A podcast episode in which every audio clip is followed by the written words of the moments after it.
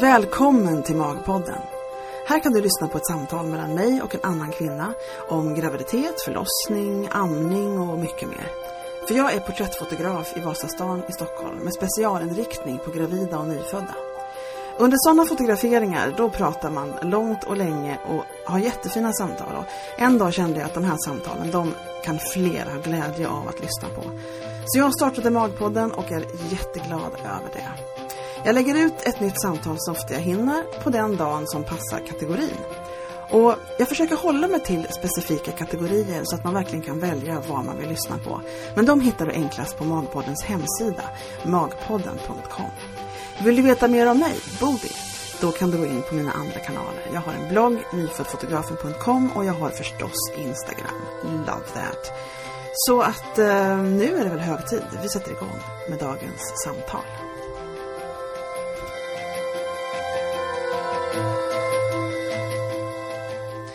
Välkomna hit! Idag har vi en förlossningsfredag här. Det är lite oklart om det är det det är, men vi tror att det är det det är. Jag och Emma här som ska prata eh, om eh, havandeskapsförgiftning och äventyret runt det. Så välkommen hit!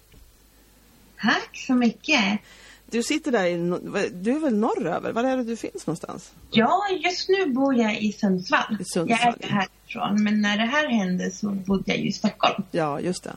Ja. Eh, men eh, precis, och det, och det var ju så intressant för vi, vi känner ju varandra i och med att du också är fotograf. Mm. Eh, och, eh, och så bara hivade du iväg ett mejl till mig och sa, men ska vi inte prata om min havandeskapsförgiftning på Magpodden? Och det ska vi absolut, för det, det har jag faktiskt inte pratat om någon gång på Magpodden förut. Så, eller hur? Så det var ju väldigt, det känns ju, man nästan tycker det känns obehagligt att liksom säga det. Jag, vet, jag känner en som för många, många år sedan fick det och det var väldigt fara och färde. Så det ska bli spännande att höra din historia här. Ja. för uppenbarligen gick det ju bra till slut. Det gick bra. Mm. Det, det är ju lite som du säger, man- det är som om man träffar gravida och fotar och så frågar de, ah du är barn och hur gick det för dig? Då vill man inte säga något. Nej, kände du att när de är gravida? Nej men precis, man är rädd, rädd att göra dem, ja, man är rädd att göra dem rädda. Men om man säger från början då, för, så du sa ju nyss när vi pratade lite innan här att, att graviditeten var ju var bra. Men sen så kom det här. Och, och hur var, vad, alltså vad hände, vad var första grejen som hände när det här slog till liksom? Ja, alltså grejen var ju så här, under själva graviditeten så mådde jag jättebra. Mm. Men min barnmorska kallade mig ganska ofta för att kolla blodtrycket. För jag hade lite högt blodtryck och det steg ganska mycket liksom från början redan. Ja. Och så då fick jag gå ganska ofta och kolla blodtrycket. Men det var ju egentligen ingen som hade förklarat för mig liksom varför och vad. Nej. Då bara tyckte du skulle vara inne på, ja, och du var väl nöjd med det jag kände, det var väl bra att de kollade mitt blodtryck. Jag fattade inte så mycket liksom kring, jag var väldigt så här easy going. Ja, ja, jag, jag tar det här som det, som det händer och ja, ganska liksom så. Och det som hände var ju, och sen då en till grej. Alltså jag hade ju den inställningen att om man är gravid så ska man inte må så bra. ja, så hade du det? Jag hade, jo, men jag tänkte liksom att, för att på slutet där, då blev jag väldigt stresskänslig. Mm. Ibland så kunde jag se liksom skuggor. Hmm. Och lite dubbelt. Och då tänkte jag så här, ja ja, men jag är ju gravid. Jaha. Ja, så att jag menar, Så du svar, med andra ord så var inte du medveten om varningssignalerna kan man säga då? inte riktigt. Nej. Det är ändå tur att hon höll koll på mig för att det var ju, det var ju någon gång i vecka 31 som jag var inne på en koll och då sa hon bara, du åker till Danderyd nu. Jaha. Ja, tänkte jag, okej. Ja, och så fick jag träffa en läkare där.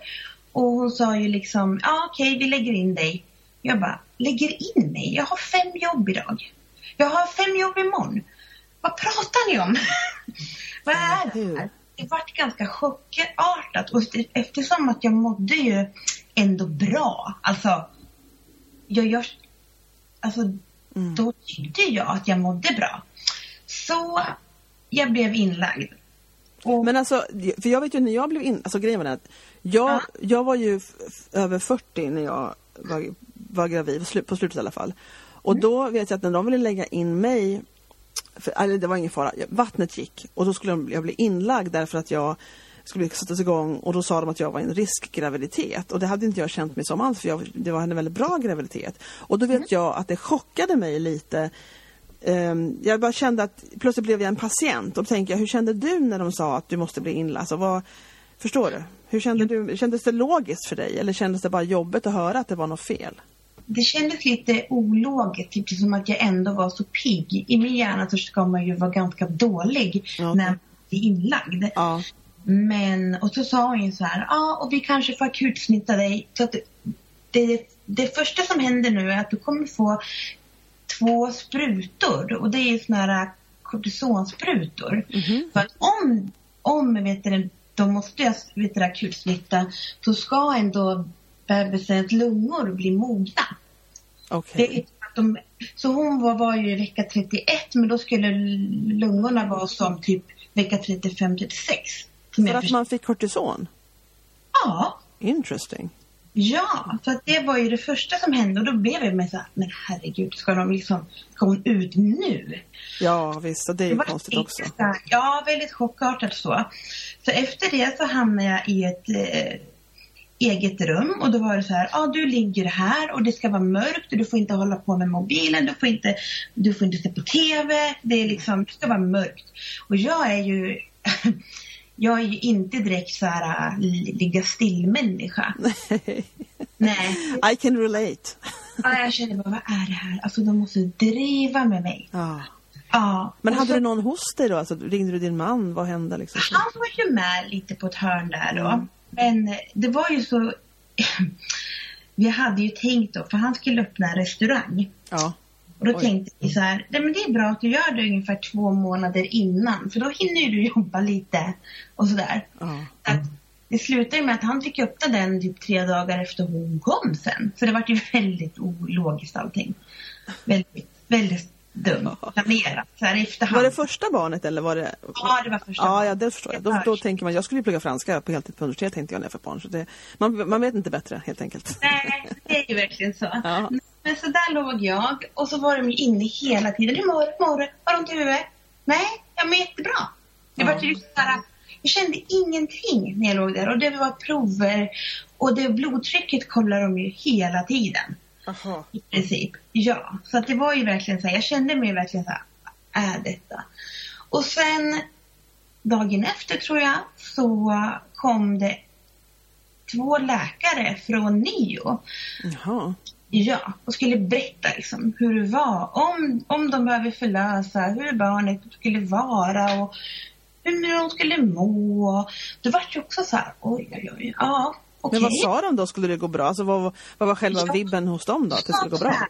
Jo, men de sa så här, vecka 32 då, 31-32, det är en väldigt bra, det är ändå väldigt bra om man jämför med liksom tidigare. Ja. Oftast efter det, de veckorna så får barnen ofta inga större men när de växer upp för jag mm. tänkte fixa hjärnskador, mm. sådana där saker. Och då sa de att nej, men så brukar det inte vara. Det brukar gå väldigt bra för de här barnen. Mm. De brukar väga mellan 1500 till 1900 gram. Och det brukar gå väldigt bra. Liksom. Det låter så himla lite, gör det inte det? Ja. Jo, jo, absolut. Nej men, eh, så då blev man ju ändå lite lugn liksom. Men dagarna gick där och jag var inlagd fortfarande och jag tyckte liksom, jaha, ska, ska hon ut eller ska hon inte ut? Ska jag hem? Vad väntar vi på? Ja.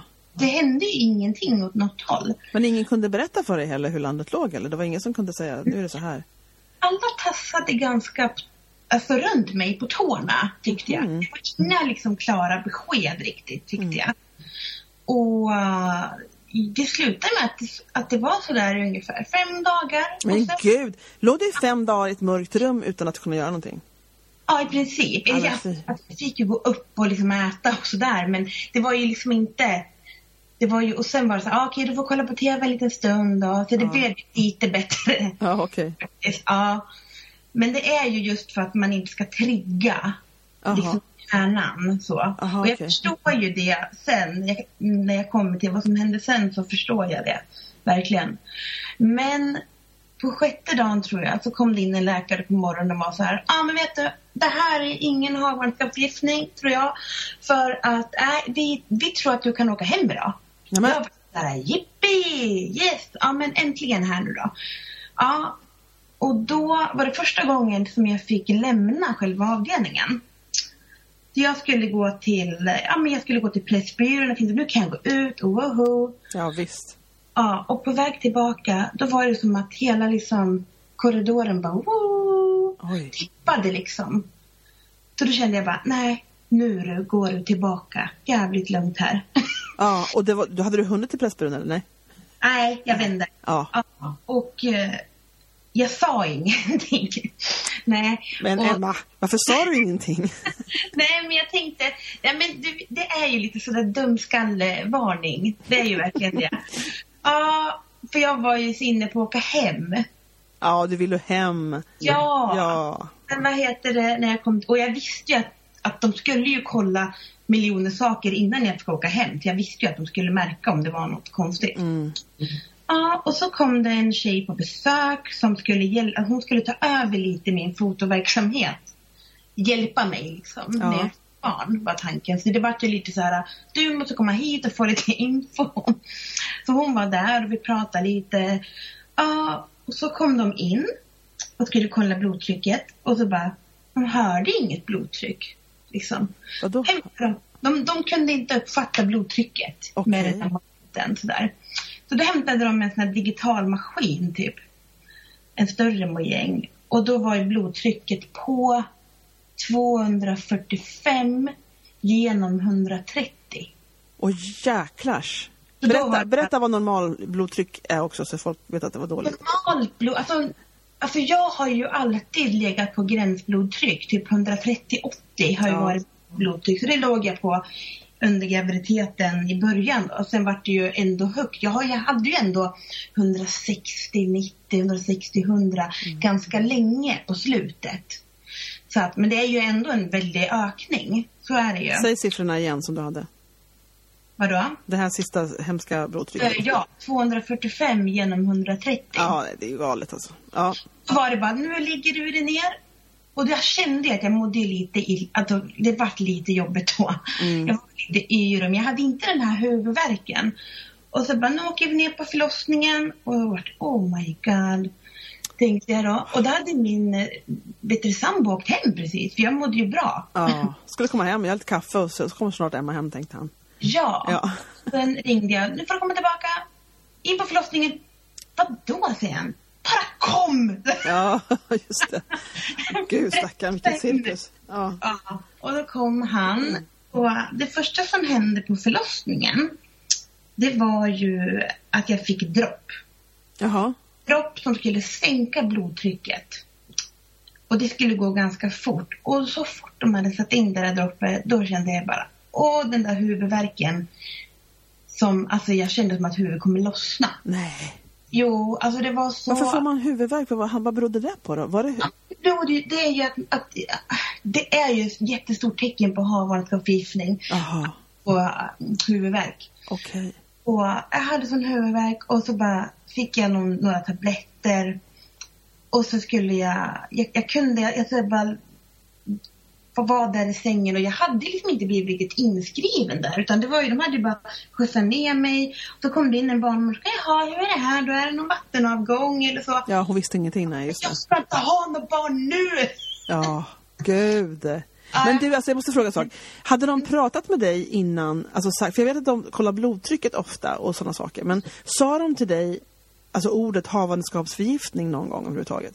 Ja, det kan vara havandeskapsförgiftning. Ja, okej. Ja, men visst ja. Just det, för läkaren kom in och sa att jag tror inte det, det är det det är. Nej, just det, han sa ju det. Ja. Precis. Ja. Så att det hade ju nämnts, men det hade ju, ingen hade ju riktigt förklarat vad händer om man får det? Nej. Hur det går? Vad gör vi då? Och lite sådär. Så att jag hade ingen riktig uppfattning om vad det var. Men det låter ju som sagt väldigt illa. ja, det gör det ju. Ja. Och sen så sa det ju de, kom det in några till mig och bara, ja, nu är det så här att du ska få åka in lite på IVA och ta och få lite starkare medicinering där. Men. Ja, tänkte jag. Mm. och i min hjärna tänkte jag så här, jag blir inrullad på IVA, så får jag ett par tabletter och så åker jag tillbaka. Ja, ja, det är klart. Man, det vet man inte hur det ska bli. Det var min bild. Och jag bara, okej, först så måste jag kissa. Ja. drog, drog de ut en sån här, du vet, en sån här stol och man ska sitta på mitt i rummet. Just det, just det. Skämtar ni med mig? Jag ska på toaletten. Ja, nej men gud. Ja. Och tänkte, gud vilken envis patient tänkte de Ja, då. gud. och uh, min sambo bara, alltså ni får ursäkta hon är så här, jag kan följa med liksom. ja, och jag kunde ju inte kissa. Jag, jag, vet inte hur länge jag satt där. Det kändes ju bara som en liten stund. Men sen bara kom de, nu måste vi gå, nu har du varit där jättelänge. Åh nej, tänkte jag. Ja, och så var det ju bara att gå då. Det var alltså säkert allting blandade med nervositet och så här, men jag kunde bara inte kissa. Nej, nej visst. Nej. Och så in på IVA och då var det ju som att, alltså jag skojar inte om det var nio personer som mötte mig där inne. Mhm. En stor sån där säng och det var bara maskiner överallt och jag bara, alltså hur sjuk är jag? Ja. Det första jag minns att jag sa, det var så här, för då skulle de ju typ dra mig över mellan sängarna. Jag Ja, bara. Skämtar ni med mig? Jag kliver upp och går över. Så sjuk är jag inte.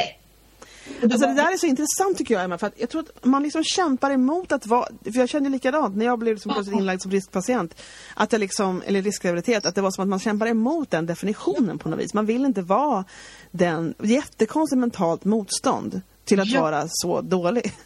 Ja, men man, alltså, man försöker kämpa mot att vara så dålig som de säger att man är. Ja. För det är ju också en grej, man känner sig inte... Det är klart att jag kände mig dålig. Mm. Men för mig var det där kanske att vara inlagd på en vanlig avdelning. Alltså, Ja. inte IVA. På IVA är man döende. Ja, jag vet ju, det känns ju så. Så Ja. tänkte ju jag. Så att eh, jag gick över där och så var det ju en som fräste till mig. Fast du är nog sämre än vad du tror. Mm, mm. Då kände jag bara, åh, kärring. Ja, Ja. Och sen ja. över där och då var det ju, det kändes som att alla höll på samtidigt. En skulle sitta, det var ju nålar, jag skulle ha hur många dropp som helst. Alltså.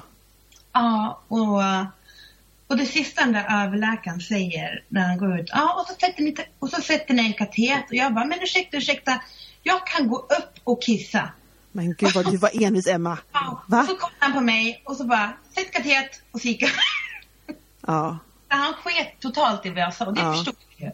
För att sen så fattade jag att ska jag ligga där med fem dropp och grejer och doningar, jag skulle inte ta mig upp. Nej. Nej, men det fattade ju inte jag då. Nej. Och så skulle jag vara så här, okej, då om vi ska sätta katet, då får alla gå ut. Mm. För en person gör det här, någon måtta får det vara liksom. Mm.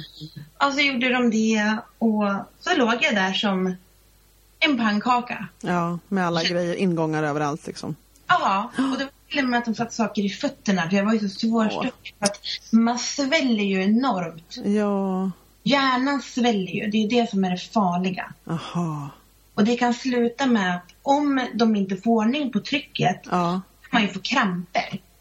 Ja men precis, det har vi inte riktigt gått igenom. Alltså berätta, ta den här eh, förklaringen av vad innebär havandeskapsförgiftning. Nu har du sagt ett par saker, att allt Ja. sväller och man kan få kramper. Nu är ju jag ingen läkare. Nej men alltså det som du, det, vi kan ta reda på, jag kan, jag kan länka lite saker sen. Men alltså Ja. vad, vad, vad, är, vad är det, det låter ju som sagt väldigt illa med ordet förgiftning och så någonting Ja. måste det vara som inte är bra. Så, men det, det blir alltså, är det livshotande? Ja, det är ju livshotande om man inte, om man inte behandlar det. Ja, Det var ju det här kvinnor förr liksom fick kramper och dog. Barnen dog ju också för att så fort man får kramper så stryps ju syresättningen. Mm, mm. Förstår det rätt. Och, uh, så det var ju dit man inte ville då såklart. Och det, de är ju duktiga ändå på att behandla det här och jag fick ju en svår variant. Det behöver inte bli så här. En del åker in och blir igångsatt och så föder de och så blir det bra. För att det är ju det här, så fort man får ut bebisen så ska det bli bra. ja det har jag också nog minst. När Ja. du säger det så tycker jag att jag har hört något liknande. Men de vill ju inte plocka ut bebisen så här tidigt. Helst. Mm. Så det är ju en, hela tiden en avvägning. Hur dåligt mår mamman? Ska vi plocka ut eller inte plocka ut? Och så Och det- svårt. Ja, det är inte lätt för dem heller såklart. Men ja, så att om man inte tar ut bebisen, det är ju som att kroppen reagerar mot bebisen. Jaha, just det. Det blir ju någon form av reaktion där, som att man ska stöta bort den. Och uh, så det blir de där kramperna som kommer om man Ja, inte ja. får behandling. Så jag låg ju där och alla gick och så ser man ett fönster, där sitter alltid någon och tittar på en. Ja. Och uh, det enda jag tänkte var så här, ah, Grey's Anatomy. Men alltså vänta, skulle inte du, vadå, alla gick ut säger du, men skulle inte de operera ut det här barnet nu? Nej, nej, nej. Nu skulle, Nej. De, nu skulle de försöka få ner det här trycket. För Jaha, och då kom det in en, ursäkta, det är ingen fara. och så kom det in en läkare och sa att ja, men blir du jättesämre nu så, så tar vi och gör snitt. Men jag vill helst göra det imorgon när det är fler på plats och det är mer ordning liksom. Ja, Ja, så att det vart ju så. Trycket gick ju ner. Liksom. Det gick ju ner till typ 180 genom 100, 510. Mm. Så det var ju fortfarande skyhögt. Men de tyckte nog att de hade det under kontroll. mm. Så. Och då satt jag ju, eller då låg jag där och min sambo var där och han ville de ju skicka hem. jaha. Jag sa, men du ska ingenstans. Kan, för jag blev ju lite så här, vadå, ska ni, om det blir snitt, ska jag vara där själv då? Jag kände mig nog, alltså jag var väldigt ensam. Jag kände mig väldigt utsatt och ensam. Ja, det förstår jag. Verkligen. Och så kom det en barnmorska som skulle sitta och övervaka, övervaka, övervaka barnet hela natten. Och det var en sån här, jag bara kände direkt, det här är ingen trevlig människa. Ja. Sen kan det hända att du inte mådde så bra själv heller och då tror jag inte någon känns fantastisk. Nej, men hon var verkligen så här och så fort jag började prata, ja men du kan nog sova nu. Jaha, okej. Och hon sa, och så hon satt bara och räknade upp massa skräckexempel Oh. på så här för tidigt födda barn. Oj, oj, oj, ja, det kan ju bli så jobbigt och det kan ju bli så dåligt. Så att det vart ju verkligen, hon gjorde verkligen saken värre. Nej, vad tråkigt. Vad Ja. trist. Det var ju onödigt då. Det är jobbigt, liksom, höra det när man låg där. Så, och jag kunde ju knappt sova något på hela natten. Och sådär. Och sen då så kom de ju in på morgonen. Och sa liksom att ja men idag så ska vi ta och snitta klockan 11 tror jag det var. Och då hade du, du fått höra skräckhistorier hela natten på Ja. vad som hände med för tidigt födda barn och så skulle du snittas. Det måste ju Ja. varit jättejobbigt. Ja, det var jättejobbigt. Men på morgonen så bytte, den, bytte de ut den här tanten mot en annan tjej. Och hon var helt underbar. Okej. Hon var helt så här, åh du det här kommer gå hur bra som helst och jag kommer vara med dig. Så hon var liksom enbart där, där för mig. Just det. Hon höll mig i handen och hon förklarade hur allt skulle gå till. Att ja, men vi kommer upp där och då gör de så här och så. För det är ju också en sån här grej. De, alltså, läkarna bara säger, nu går vi och gör snitt. Bara, Jaha, hur funkar det? Mm. Alltså jag läst på någonting. Jag var i vecka 31. Jag tänkte att jag hade all tid i världen att läsa Det är klart, man är inte där mentalt än. Det är man knappt när man föder barn i full tid heller. Nej, så jag kände mig liksom, aha, okej. Så hon var ju ändå så här helt underbar och förklarade så fint allting hur det skulle gå. Så rullade de ut, upp mig där och det var ju också så här miljoner människor kändes det som. Och ja, de börjar ju, ja men de satte den här bedövningen och allt det där de gör. Och skynket för. Och så börjar jag att må tvärilla. Jaså. Så jag ligger ju bara och kräks och kräks och kräks. Oj. Jag vet inte om det var medicinerna eller liksom nervositeten eller ja, någonting var det i alla fall. Och sen liksom bara, åh grattis, grattis, nu har du ut en liten flicka, oj, oj, oj. Liksom. Så du Och- födde barn kräkandes kan man säga? Ja, Ja. precis. Och sen var det så här, att eftersom att hon var ju så liten så kunde ju inte de lägga henne på mig och ha så här mysigt utan de hade ju sagt till mig, vi måste ta iväg henne direkt liksom. Ja men det, det är jag ju med på. Mm. Så. så de visar ju mig en liten blå klump liksom. Ja. Här är din bebis och så iväg. Ja. Han följer med, hej då med han. Jaha. så att, och där låg jag och uh, tänkte väl, ja ja men jag får ju komma dit snart. Liksom. De ska ju bara se ihop mig så får jag vara med dem sen. Och så var jag där och så säger de bara, ja men då åker vi tillbaka till IVA. Tillbaka till IVA? Vadå tillbaka till IVA tänkte jag. Nu, nu är hon ju ute, nu ska allt vara bra. Nej, då ska man övervakas där ännu mer. Jaha. Och det var ju liksom ingen som hade sagt. Så det kan jag känna så här i efterhand. Alltså det är ju så dumt. För de visste ju säkert hela tiden Ja. att jag skulle åka tillbaka. Och ja, det kändes ju skitjobbigt. Det var ju liksom bara hopp. För du hade tänkt dig vad då? Vad var din vision om vad som skulle hända? Jag hade tänkt att jag skulle få åka på neo med mitt barn. Ja. just Och det. vara i ett sånt där familjerum som de har. Ja, Det var ju min bild av det ja, hela. ja. För de hade ju hela tiden sagt att så fort hon är ute så blir allt bra. De sa det ja. Ja. Och eh, så när vi åkte tillbaka där, då fick jag ligga där och jag tyckte timmarna gick och det bara var så jag hörde ingenting. Jag visste inte ens, till slut så bara ringde jag på den där knappen och då sa jag det. Nu måste jag få prata med Nio och höra, vad, hur är det med mitt barn? Liksom, vad väger hon? För din man åkte med till, till Neo kan jag tänka mig. Han tänkte med dit liksom. Och det, det kändes som att han glömde bort mig. Men det är klart att han hade ju följt ställ där såklart. Just det. Så det är väl inte han jag ska skälla på mest. Men då ville jag ju, ja men då fick jag ju ringa dit liksom. Och fråga, ja ah, men det är inga, det är hon mår hur bra som helst. Vi håller på här och kollar syresättningen och allting och sådär. Och så kom ju han tillbaka och då hade han tagit, då hade de ju tagit bilder. De tar ju bilder då. Ja. I ett rum, mörkt rum, ska ju de här barnen ligga i. För att de inte ska bli störda liksom. Ja, De ska ja. ja, och det fattar jag, jag också. För du kan ju tänka dig hur de bilderna såg ut. ja, jag kan tänka mig. Det var inte mycket Jag där. var så förbannad. Ja, jag förstår. är, det de här, är det de här bilderna ni kommer med? Ja. Var det det bästa ni kunde lösa liksom?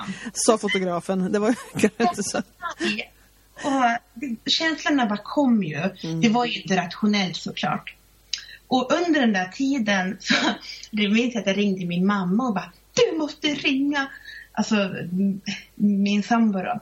Och be han komma med nässpray. Jag kan inte andas. Det var ju liksom, mamma bara ja absolut. Hur mår du då? Ja, eller hur? Men gud, det här är ju världens... Det här, må- det här, alltså, man kan bli alldeles matt bara av att höra. Det här måste ju vara så emotionellt totalt liksom Ja. Berg och dalbana och liksom det, det blev ju liksom en kris. Det blev ju krisgrej som Jag, hände. alltså, jag får tårar när jag pratar om det. Det är alltså usch. Fy. Ja, och sen fick jag ju ligga där på IVA en dag till. Så dagen efter på morgonen Mm. minns jag att jag bara plingade och det kom in en jättegullig sköterska. Och jag bara kollade henne i ögonen och sa, vet du, om inte jag får komma härifrån idag, då kommer jag bara kliva upp och gå. Mm. För att nu får det vara nog. Alltså ni ser ju, jag mår ju bra. Ja, gjorde du det då? Eller var det, sa du bara det? Alltså jag kände, alltså hur mår man efter en sån här pers? Men alltså jag kände ju mig bättre än att ligga på IVA om jag säger så. Ja, just det. Ja. Men sen visste ju inte jag att de där kramperna kan ju komma upp till tre dygn efteråt. Det var Aha. de ville ha sån där koll på mig. Så att, och det var ju ingen som hade sagt heller. Så det var ju väldigt brist på information hela vägen tycker jag. Ja, det låter det som. Så. Ja, så det slutade med att då kom ju min läkare och liksom bara, ja, vi ser att du vill tillba- tillbaka det härifrån nu. Ja. Ja, då var det liksom, då fick jag ju komma till BB då, så jag fick ju inte komma till hennes avdelning. Fick jag ju inte. nej. Nej. För att de hade ju, ja men de ville väl ha lite mer koll på Jag mig. skulle fundera på, det blev så ställd nu så att du fick komma till BB. För jag menar, Ja. hon är ju på neo så du får ju inte, hur brukar, hur brukar det funka när barn är på neo? Är man på BB och får gå och hälsa på då eller hur brukar det funka? Eh, ja, det är ju bara våningen liksom under. Ja, okej. Man får ju gå ner. Så ska Men, det... men det finns inga rum att bo kvar i på neo eller? Jo, det finns ju familjerum på Neo, men hon var i ett där akutrum där de har flera bebisar. Ja, okej. Där är ju ofta de som kanske föds ännu tidigare och måste ligga i kuvös och Ja, ja. liksom ha mycket hjälp. Hon var ju inte på den nivån. Hon andades ju själv och låg på en värmesäng bara. Mm. Där. Så att hon mådde ju bra för att vara i ett akutrum. Så, så det var ju för min skull som, som det inte blev ett familjerum direkt. Sen vet jag inte om de ens hade det då. Jag minns hur många som vad. tillgängliga vet man inte heller. Ja. Men eh, okej, så du kom till BB lite förvånad antar jag då, för du trodde inte du skulle Ja. hamna där. Precis. Men jag kände ändå, det är ändå ett steg, alltså på IVA så får man inte ens kliva upp. Nej, men precis. Röra sig. Så att det var ju ändå ett steg lite närmare liksom. Ja, Det var det ju. Och, men sen då när jag kom till BB, då var jag ju lite så nervös. Gud, nu har jag tjatat mig hit. Tänk om jag var så dålig ändå. ja jag förstår. Förstår? Ja, jag förstår. För att alltså, jag- snacka om att må jättekonstigt. Jag var verkligen, jag grät och jag var jätteglad mellanåt och ja men det var verkligen jättemärkligt. Ja. Och hade Ja. du ont i huvudet och mådde du dåligt fysiskt på något sätt? Då? Ja, och jag hade ont i huvudet, absolut. Och jag hade ju svinont efter snittet, men det har ju alla liksom. Så det kände ju som det liksom. Men eh, jag var ju väldigt, väldigt tung i huvudet, det var jag ju. Och ja, jag kände, ja, så var det ju. Och så skulle ju min sambo då, han skulle rulla ner mig i rullstol, för jag fick ju inte gå. Till Nio, för jag skulle få träffa henne. Mm. Jag hade ju inte fått träffa henne, det tog ju liksom tre dagar. Ja, det är galet. Ja, det är jättekonstigt. Ja. ja, men det var ju så det var. Det var så det var. Så att han rullar ner mig och så in i det där rummet och så bara, ja men här är hon liksom. Jag bara liksom kollar liksom, men är du säker? Ja, Jag kollar på honom, är du säker på att, att det är hon? Ja, sa han, det är hon. ja men det måste ju också, det är klart att du frågade det. Menar, vad ska man, det kunde du kunde ha lagt dit vilken bebis som helst. Det, inte hade du någon aning om det? Konstigt kändes det. Ja, så när jag höll henne liksom, jag kände liksom ingenting. För Mm. Det var det som gjorde mig mest liksom så här, nej, så här ska det inte vara. Man ska få upp henne på bröstet och bara känna, oh, min liksom Mm. kärlek. Och jag kände inte så. Då vart jag liksom helt nedslagen av det. Och jag satt där en stund. Men sen vågade jag inte hålla henne så länge. För jag kände liksom, tänk om jag får kramper nu då? Ja, Som jag de förstår. när jag håller i henne. Så att jag vågade inte, men jag satt liksom där och kollade på henne ganska länge. Och sen sa jag, nej nu vill jag åka upp liksom. Mm. Det var ett väldigt konstigt första möte. Ja, men det är inte så det var inte, egentligen var det väldigt logiskt. Det kändes konstigt för dig.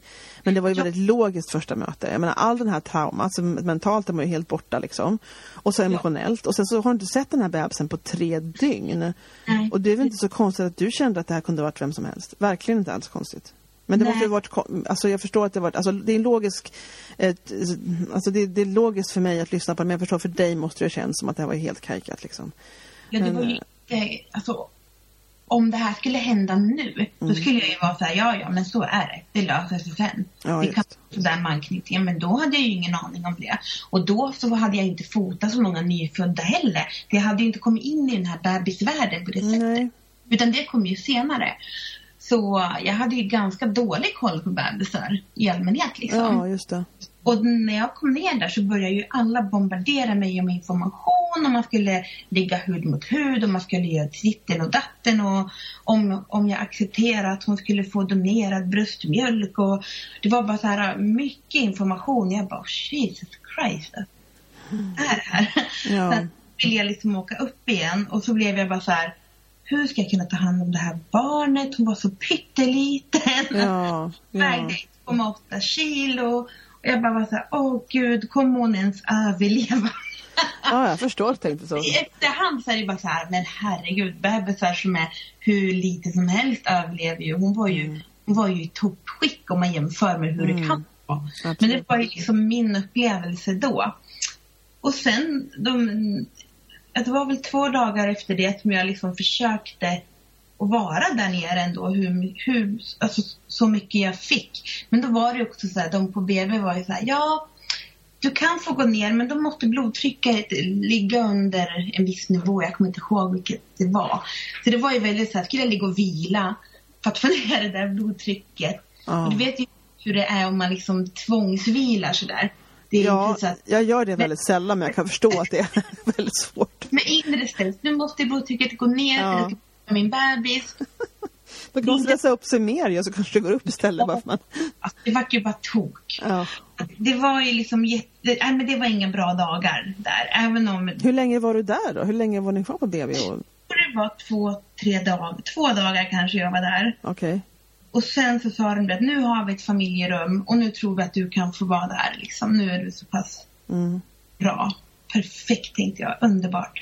Och då i familjerummen så kan de ju liksom vårda både mamma och bebis. Så Ja, det, är, okej. det är väldigt bra så. Så att det var ju fortsatta blodtryckskontroller hela tiden och, och jag fick ju medicin. Vadå, vadå för medicin då? Blodtryckssänkande? Ja, för att alltså, mitt blodtryck ville inte gå ner. Nej. låg väldigt högt så det slutade med att jag hade ju fyra olika mediciner och jag fick ju inte pumpa och ge henne för hon sondmatades ju. Okej. Klarade ju inte av att liksom suga på det sättet. Så vi försökte ju amma men det var ju, det gick ju inget bra alls Nej. där för att hon, hon hade ju inte den här, hon sov ju mest Ja och eh, låg hud mot hud men hon hade inte den här sug, eh, hon kunde suga liksom i 30 sekunder sen somnade hon. Ja men precis, men det är väl det de förväntar sig på Neo ungefär. Jag har faktiskt ett, ett annat samtal på Magpodden om just en kvinna som jobbade på Neo och som pratade om amning på Neo. Eh, och det är väl där ribban ligger ungefär. De ammar inte mycket men de kan liksom ta tag. Så, Ja. att det, så man vet det, att det kanske går ändå. Men alltså inte som vanlig bebis självklart. Men att det finns Nej. amning på Neo faktiskt. Ja, men absolut. Och jag försökte ju alla möjliga. Sen har ju jag lite tur då att jag har en moster som är barnmorska. Mm. Så jag hade ju samtal med henne hela tiden. Ja det förstår jag. liksom. Och om olika saker. Så jag fick ju bra tips om hur man kunde amma. Jag fick något sånt här grepp liksom när hon låg, heter det hamburgergreppet? Ja när man tar med två, ja precis. Det, det funkade hur bra som helst Ja, med bebis och så. Och jag har ju ganska stora bröst så det var väldigt Ja så men då kan det vara bra att köra den. Ja men precis. Ja, Och så är hon pytteliten. det var liksom Försvunnit. En bebis och en planet måste jag säga. Ungefär. Ja, men eh, så det var ju väldigt så. Jag fick ligga där med så mycket mediciner. Mm. Ja. Men det gick ju. Och vi var ju inne där i en månad innan vi fick åka hem. Jag tänkte faktiskt det, att, det var ju, menar, att du bara var några dagar på BB, det var ju en sak, men ni måste ju ha varit kvar länge. Så det var, och hur, hur, eh, men då hade ni inget annat, det här var ju första barnet, så ni hade ingen annan som var tvungen att ta som hand. Så var ni där båda två då, eller hur var det med din, din man då? Eh, han kom dit lite då och då. Som att han, han öppnade ju lite mer restaurang. Ja men visst ja, gud ja. Ja, Ja, det var det som var så himla dålig men planering. stackarn, det måste ha varit skitjobbigt för honom. Ja, absolut. Nej, men så... Jag var ju där ensam liksom i Just. stort. Ja. Han kom ju dit och sov ibland och kom en stund liksom. Men det var ju det var ju jag som var där själv. Och det var ju också så här, alla andra var ju där som par. Ja, jag förstår. Det Jag kände mig också väldigt så här, jaha, här sitter jag med min bebis. Men det var en väldigt mysig tid och där, och där, och där kunde jag ändå jobba mycket på anknytningen. Vi tog igen det där. Ja, det förstår Det jag. var ju först jag, alltså, när jag kom dit och kunde vara med henne. Det var ju då jag kunde liksom slappna av. Mm. Innan var det ju bara alltså så himla... Nej, man, det, det funkade bara inte att slappna av och vara sig själv. Utan man låg bara och tänkte på den där bebisen. Ja, det, visst. Alltså det är en jättekonstig situation det där. Och om jag ska vara helt ärlig, hon är ju sju år nu. Jag vill ju ha fler barn men jag är inte, alltså jag är ju jätterädd för det. Du är det. Att det ska bli samma sak igen. Ja. Och ibland så har jag tänkt så här, okej men blir det samma sak igen? Det gick ju bra. Eller hur? Jag har ju ändå med mig, alltså det, det har ju varit mest jobbigt psykiskt tror jag. Ja, det är ju inte så konstigt. Jag funderar på, men det finns ju, har du gått på samtal om det här? Om du verkligen, om du längtar efter fler barn så finns det säkert psykologhjälp att få Ja. runt det här. Det finns säkert det, men nu känner jag ändå så här att ja, men tiden läker ju såren, absolut. Men skulle jag bli gravid igen så kanske det skulle komma upp då. Du kan nog räkna med att det kommer att komma upp Emma. Det, Ja. det är nog ingenting som du, för det, det triggas ju. Så att jag Ja. tror att man, det finns ju något som heter Aurora-samtal för de som är väldigt rädda att föda barn igen. Om det har gått en, gått en dramatisk förlossning. Eh, och det brukar funka väldigt, väldigt bra. Det finns, eh, men det, det måste ju vara liksom de som är specialiserade just runt med graviditet och ny, inte vilken psykolog som helst. Utan det måste ju vara på riktigt, eller på riktigt låter det konstigt, men alltså någon som är specialiserad på just det här, att man är förlossningsrädd och, och så här. Och jag tror att du ska om du längtar efter barn så tycker jag det vore synd att inte ha fler barn. Bara för att du liksom själv känner dig rädd, för det finns hjälp att få. Jag menar absolut, och sen är det ju mycket det här att jag, separerade med Ja, och att det var ju mycket det också. Men nu har jag en ny sambo. ja, som kan fylla barn med dig. ja, absolut. Ja, Men- det finns, jag har en vän, men det var inte så långt, du är ju sju år sedan, men jag har en vän som också finns här eh, på Magpodden, som det hon finns ute i världen och på Magpodden. Och hon, hon fick eh, katastrofsnitt och hon eh, blev en barn igen. Nej, så här var det. Hon har faktiskt ett barn till, men, men då var det så här att hon fick katastrofsnitt och det gick jättebra, men det var ju liksom stort drama. Och sen så tyckte hon att hon hade kommit över det och hon var på Sofiahemmet innan de stängde i Stockholm och var väldigt extremt nöjd med den behandling hon fick där. Och sen så ett år senare så var hon ute på någon resa, men då, jag tror inte det var jobbet, jag tror det var tjejkompisar som var ute. Och då plötsligt så var det någonting som triggades och hon totalt bröt ihop. Liksom. över det som hade hänt. Liksom. Ja. Och hon är en väldigt liksom, high achiever, människa som är väldigt driven och så hon har väl inte riktigt kanske tagit tag i det där att ta hand om det som hade hänt. Och, och, Men nu är det bra, hon fick ett barn till sen så småningom. Men, men alltså man, man underskattar ibland vad som ligger begravt. Och jag tror det kan vara bra att ta hand om det och sen så kan man nog gå vidare sen, tror jag. Men så är det absolut, absolut så är det. Och jag vill ju också betona att det behöver absolut inte bli så här. Det här jag fick en svår havandeskapsförgiftning med organpåverkan och det Ja. behöver inte bli så. Jag, jag hade en kund häromdagen som hade haft, hon fick havandeskapsförgiftning och de Ja. startade förlossningen och hon fick, alltså de mådde bra. De åkte hem på en gång. Liksom. ja, ja, ja. Men, vilken, men när hon fick det då, vilken vecka förlöste hon i sen då? Ehm, det var 38.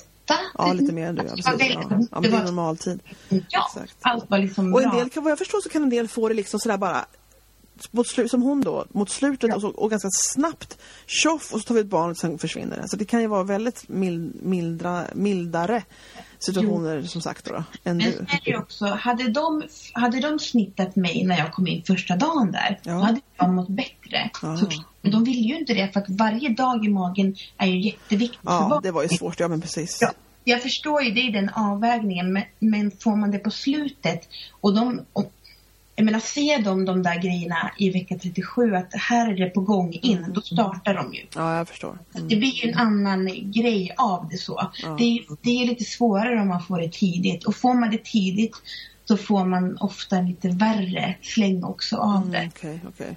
va. Men ehm, Och hur lång tid tog det tills du liksom hade typ återhämtat dig då, helt som en del gör tydligen dagen efter? Men alltså för dig var det ju längre. Så när kände du att nu är jag faktiskt frisk? För det kände du i och för sig, även när du var väldigt sjuk. Men alltså när ja, du mentalt... här efter, efterhand så jag var ju såklart inte frisk. Men jag har nog det här att man vill inte vara sjuk. Så sjuk är jag inte. Mm. Jag är bara så sjuk så jag kan kontrollera det. Lite så. Det är ju den här kontrollförlusten som man inte vill känna. Man vill ju känna att jag är sjuk men jag kan kontrollera det. Ja, Det kände jag inte. För då var det, och då blir det ju en rädsla. Shit, Mm. vad är det här? ja.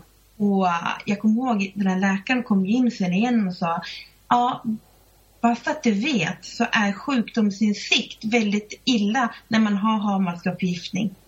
Ja, han sa det ja. ja. Ja, och då kände man ju sig något träffad då, absolut. Men jag tror ju så här, hade det pratats lite mer om havandeskapsförgiftning och hade jag fått den här informationen ifrån när jag kom in där, för jag kände att det var mycket tassande runt mig Mm. och ingen liksom riktigt berättade hur landet låg. Nej, just det. Och jag förstår ju att ingen ville skrämma upp.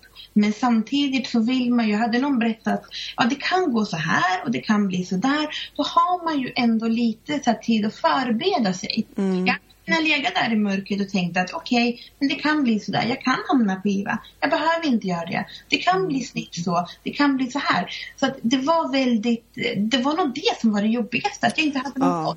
Jag tror, jag förstår att det är personal att de säger så här, säger vi att det kan bli så här så kan det bli infriat bara för att hon som tar, alltså mentalt tar den vägen då på något vis eller, eller tapp, tappar, eller är rädd eller vad det nu kan vara som påverkar ens. Men, jag, först, men jag, jag tror att det faktiskt inte, jag tror inte det är sant. Jag tror att man ska ha full information för det kan gå på flera olika sätt och det är mycket bättre med information. Det har ju folk kommit fram till även i andra företag att, Ja. att om någonting är fel så det bästa man kan göra är att, att uppdatera kunder och, mot, hela tiden och säga Ja. så här ligger det till, så här ligger det till nu, det här är det senaste, de här sakerna och det gör, får människor att må så mycket bättre över en dålig situation. Så att eh, jag tror att det kan vara bra i vården med att man säger det finns olika utkomster här, det kan bli si eller så men det här är alternativen ungefär. Ja. Och, och alla mår bättre av det tror jag, verkligen. Ja, och det var därför jag kände att jag kontaktade dig med det här för att Alltså, jag, jag har ju kollat lite på olika förlossningspoddar och Ja. lite sånt. Och det är nästan ingen som tar upp det här. Och då Really? kände jag det behövs ju ändå, alltså, man behöver ju höra lite också. tänker jag. Absolut, absolut. Och så kan man ju också tänka så här, så dålig som jag var då så är jag ju helt bra idag. Ja. Alltså, och, och min eh, lilla bebis på, som nu är sju fortfarande, lilla bebis såklart. Men hon var ju hur bra som helst också. Ja. Hon, hon har ju inte fått något men av det här. Okej att hon, hon är ju en liten tjej, det är hon, men så vet man ju inte om hon hade varit om hon var fullgången. Men du är väl inte så himla lång du heller va? Du, Nej, eller? Absolut, men hon är ju väldigt smal också. Ja, okej, okay. men ändå. Alltså. Ja, men precis. Nej, men jag tänker bara att för ibland så beror på hur stor och ståtlig man blir. Men jag tror, det, jag tror det är väldigt bra, för först tänkte jag på, jag hade inte riktigt koll på att hon faktiskt var, var fulla sju år. Eh, och det som slår mig när du berättade att hon var sju var som att, gud, du kommer verkligen ihåg nästan varje detalj. Jag förstår inte att du gör det så här långt efteråt. Varför tror du att du kommer ihåg det så väl? Varför att det var så dramatiskt? Ja, det var nog det. Mm. Nej, men jag har ju tänkt på det här, alltså, jo men alltså jag kommer ihåg detaljer, absolut. Ja, det gör det. ja, nej men det här. Hur, alltså, hur mycket har du, har, när du berättar det här för människor, för det måste ju ha kommit, framförallt när det inte var så, så långt som sju år, alltså i början måste du ha berättat om den här historien för många, eller hur, ja, hur var jag, det? Gjorde du det eller? Jo, men jag pratade om det. Jag tror jag ältade det ganska mycket typ med mamma och, och, och min moster som är barnmorska. Jag kände mig lite så här tjatig till slut. Alltså, ja. jo, men det var lite så. När det var så, oj just de där läkarna tar sådär. Och de där. Det kom ju liksom lite så här eftersom sådär. För det som var efter det här var ju att jag kände mig ju ganska mosig i hjärnan väldigt länge. Och det var ju för att jag hade ju svällt upp. Så att nog sex månader tog det nog innan jag kände mig riktigt skarp. Ja, det var så. Ja. ja, det var så. Absolut. Men det var inte så att de månaderna innan var jättejobbiga. Men jag var inte helt, jag var väldigt så här...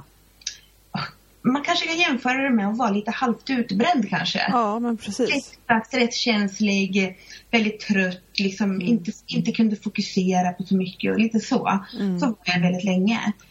Men äh, ja, men så är det med sjukdomar, alltså det påverkar en mycket och utbrändhet som du just nu nämnde och allt det här. Mm. Eh, och det tar tid att komma tillbaka. Det, det jag tycker verkar tufft är bara det att det är, så, det är svårt ändå att bara få bebis. Absolut. Och sen så öppnar han restaurangen samtidigt, och själva situationen omkring allt det här. Och, då, då, och det blir emotionellt, för många är det emotionellt jobbigt att, att bara få bebis, som sagt. Ja, och då är du samtidigt då nedsatt i din förmåga och din, din ork och allt det här. Så det, det måste ju varit tufft den första tiden med bebisen. Eller var du bara tacksam att det gått bra? Eller hur kände du där? Nej, men där kände jag mig nog väldigt säker ändå. Gjorde du det? Jo, jag hade, hade ju varit där på nio en månad. Ja, men det är sant. Jag kände mig ändå väldigt så här, och i början var jag så här, jag kommer aldrig vilja åka härifrån. Nej, just det. Jag har haft bra koll på min bebis här. Och liksom, nej, jag kommer aldrig våga åka härifrån. Mm. Och då sa de så här, men vet du, du kommer känna att du bara vill hem till slut. Just det. Och jag kunde inte tänka mig det. Men sen sista dagarna var det så här, nu måste jag hem. Ja, men då så. Men då var det en helt annan intro då, om det är klart. Ja. Kände man sig säker. Men hade jag åkt hem efter tre dagar, då hade jag nog känt mig väldigt osäker. Ja. Och det är det som är lite grejen när man kommer hem och man blir hemsläppt så snabbt när man får bebis normalt. Liksom. Och jag minns, jag tänkte på det här när du sa att du kände i början när du såg bebisen, när du kom ner på neo, så kände du att men gud hur ska jag kunna hålla liv i det här liksom, ungefär. och, jag kände så första dygnet hemma med min vanliga bebis allt hade gått hur bra som helst. Jag ja. kände verkligen så. Jag såg den här lilla, lilla klumpen som låg på vår stora säng och kände att men gud, det är jag som ska liksom se till att det här överlever. Liksom. Det var en jättekonstig ja. känsla och, och, ja. och, ganska skrämmande. Som går över sen. Ja, precis. Och det som var, det, det som blev lite jobbigt sen, det var ju det här med amningen. Ja. Sen så sa de ju, det blev ju att hon skulle amma och vi åkte hem och hade ingen sond. Men hon fixade ju inte det. Hon gick ju inte upp i vikt. Det var ju det som var mm. grejen. Hon gick ner lite och då blev jag så här, men nu tar vi flaska. Nej, nu ska vi koppmata tyckte de. Okej, okay, ja. jaha. Och det funkade inte riktigt heller. Men tog hon grepp då, då i alla fall, eller? Det, alltså, du menar på amningen? Ja. Ja, absolut. Men mm. hon, hon klarade inte av att suga så länge. Nej. Nej. Det här är ju grejen som är så himla tradigt när jag hör sånt här. För att jag tycker att det finns ju ett, ett amnings... Um sätt, jag glömmer alltid bort vad det heter. Men det är det här att man kan, amma, att man kan amma och ge ersättning samtidigt. Och det verkar som det är så få som vet om det här. Jag förstår inte varför det ska vara svårt att, att, informera mammor om det här. Men de sa ju det var allt att ger du flaskan kommer du inte kunna amma. Oj, oj, oj, tänkte jag. Jo, men det kan, alltså, det kan vara ett problem med det, men inte för alla. Sådär. Jag förstår att det var stressande för dig, det här med koppmatning. Men det finns ju en liten, sån här, en liten flaska med ersättningen i, så går det en pytteliten sond Alltså man har den bara runt halsen eller bakom bh-bandet. Sen en liten, mm. liten pyttesond så tejpar man fast den vid bröstvårtan. Så att de, får, i munnen får de både bröstvårta och den här sond, den här lilla tunna mm. tunna. Och så kommer det, droppar ut ersättning samtidigt som man ammar. Och så då får de får dubbel liksom. Mm. Och, och, det här är någonting som är jättebra för någon som tycker att det är svårt att gå upp, och de är väldigt små eller vad det kan vara för någonting. Mm. Um, så, så, man inte, så man inte behöver gå helt till flaska liksom. Men det, vet, whatever works. Men det här, jag tycker bara det är synd att inte det är mera allmän kunskap. Att det jag hade jättegärna ammat. Ja. Men jag tror att jag hade nog kunnat traggla på mer om, det hade, om hon hade varit en normal stor bebis. Mm. Men man, jag var ju livrädd när hon gick. Hon gick ju ner liksom till 1600. Jo, men det var ju mycket oro omkring det här, det förstår jag ju. Och det var, det var ju ett väldigt, eh, alltså de på BVC stressar ju väldigt mycket. Ja, Och så här i efterhand, skulle det här hända igen, då skulle jag bara köra mitt race. Ja jag förstår det. Då skulle jag inte, då skulle jag inte gå på vad någon sa tror jag. För att alla- säger olika. Mm. Ja. Och så lyssnar man för att man är osäker. Ja. Och du vet ju, alltså, man möter ju så många när man Mm. får nyfödda. Så många mammor som berättar liksom ungefär samma grejer. Jag vet, mycket osäkerhet och mycket att man inte att man tar emot och, och så blir man stressad för man vill kunna mata sitt barn och så finns det mycket känslor omkring det här och så har ju du haft med om trauma så det räcker ändå med den här bebisen liksom. Att jag. Ja. Ja men precis. Så att, Mm. ja. Men det, Det skulle vi, ta- skulle göra egentligen, vi skulle ta en, en separat samtal sen kanske om just amningen. Alltså jag skulle jättegärna vilja göra det med dig. Och lägga det på tuttorsdag så får vi se. Eh, för eftersom det var en speciell start då med henne och, och, se, och hur var det liksom. Så tar vi och berättar mer om det. Det tycker jag var jätte, jättebra faktiskt. Eh, och hur det känns och alla oro och allt det här som, som, som, som du säger, många upplever samma. Men, men gud, alltså det här var ju jätte... Nu har vi lagt en sån, eller kommer snart i alla fall att lägga ut det här i eten om havandeskapsförgiftning. Mm. Ja. Så, man, så man får eh, ha möjlighet i alla fall att hitta någon slags historia omkring det. Och då kan det ju vara betryggande att höra som sagt med dig att, att du, du var, det var en väldigt allvarlig Mm. del och blir det så här illa så kan det ändå även det gå bra. Precis. Eller det är hur? det jag vill, vill Ja. förmedla. Exakt, ja, men det är jätte, jättebra. Jättebra Ja. är det.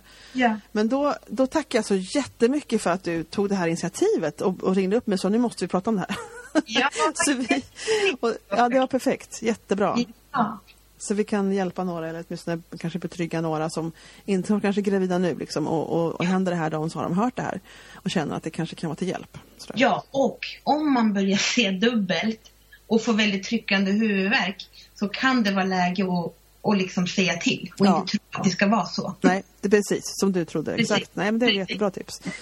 Men då så, tack så jättemycket för det här. Så får vi höra sen på amningstemat du och jag. Ja, fint. Ja, hej då. Hej.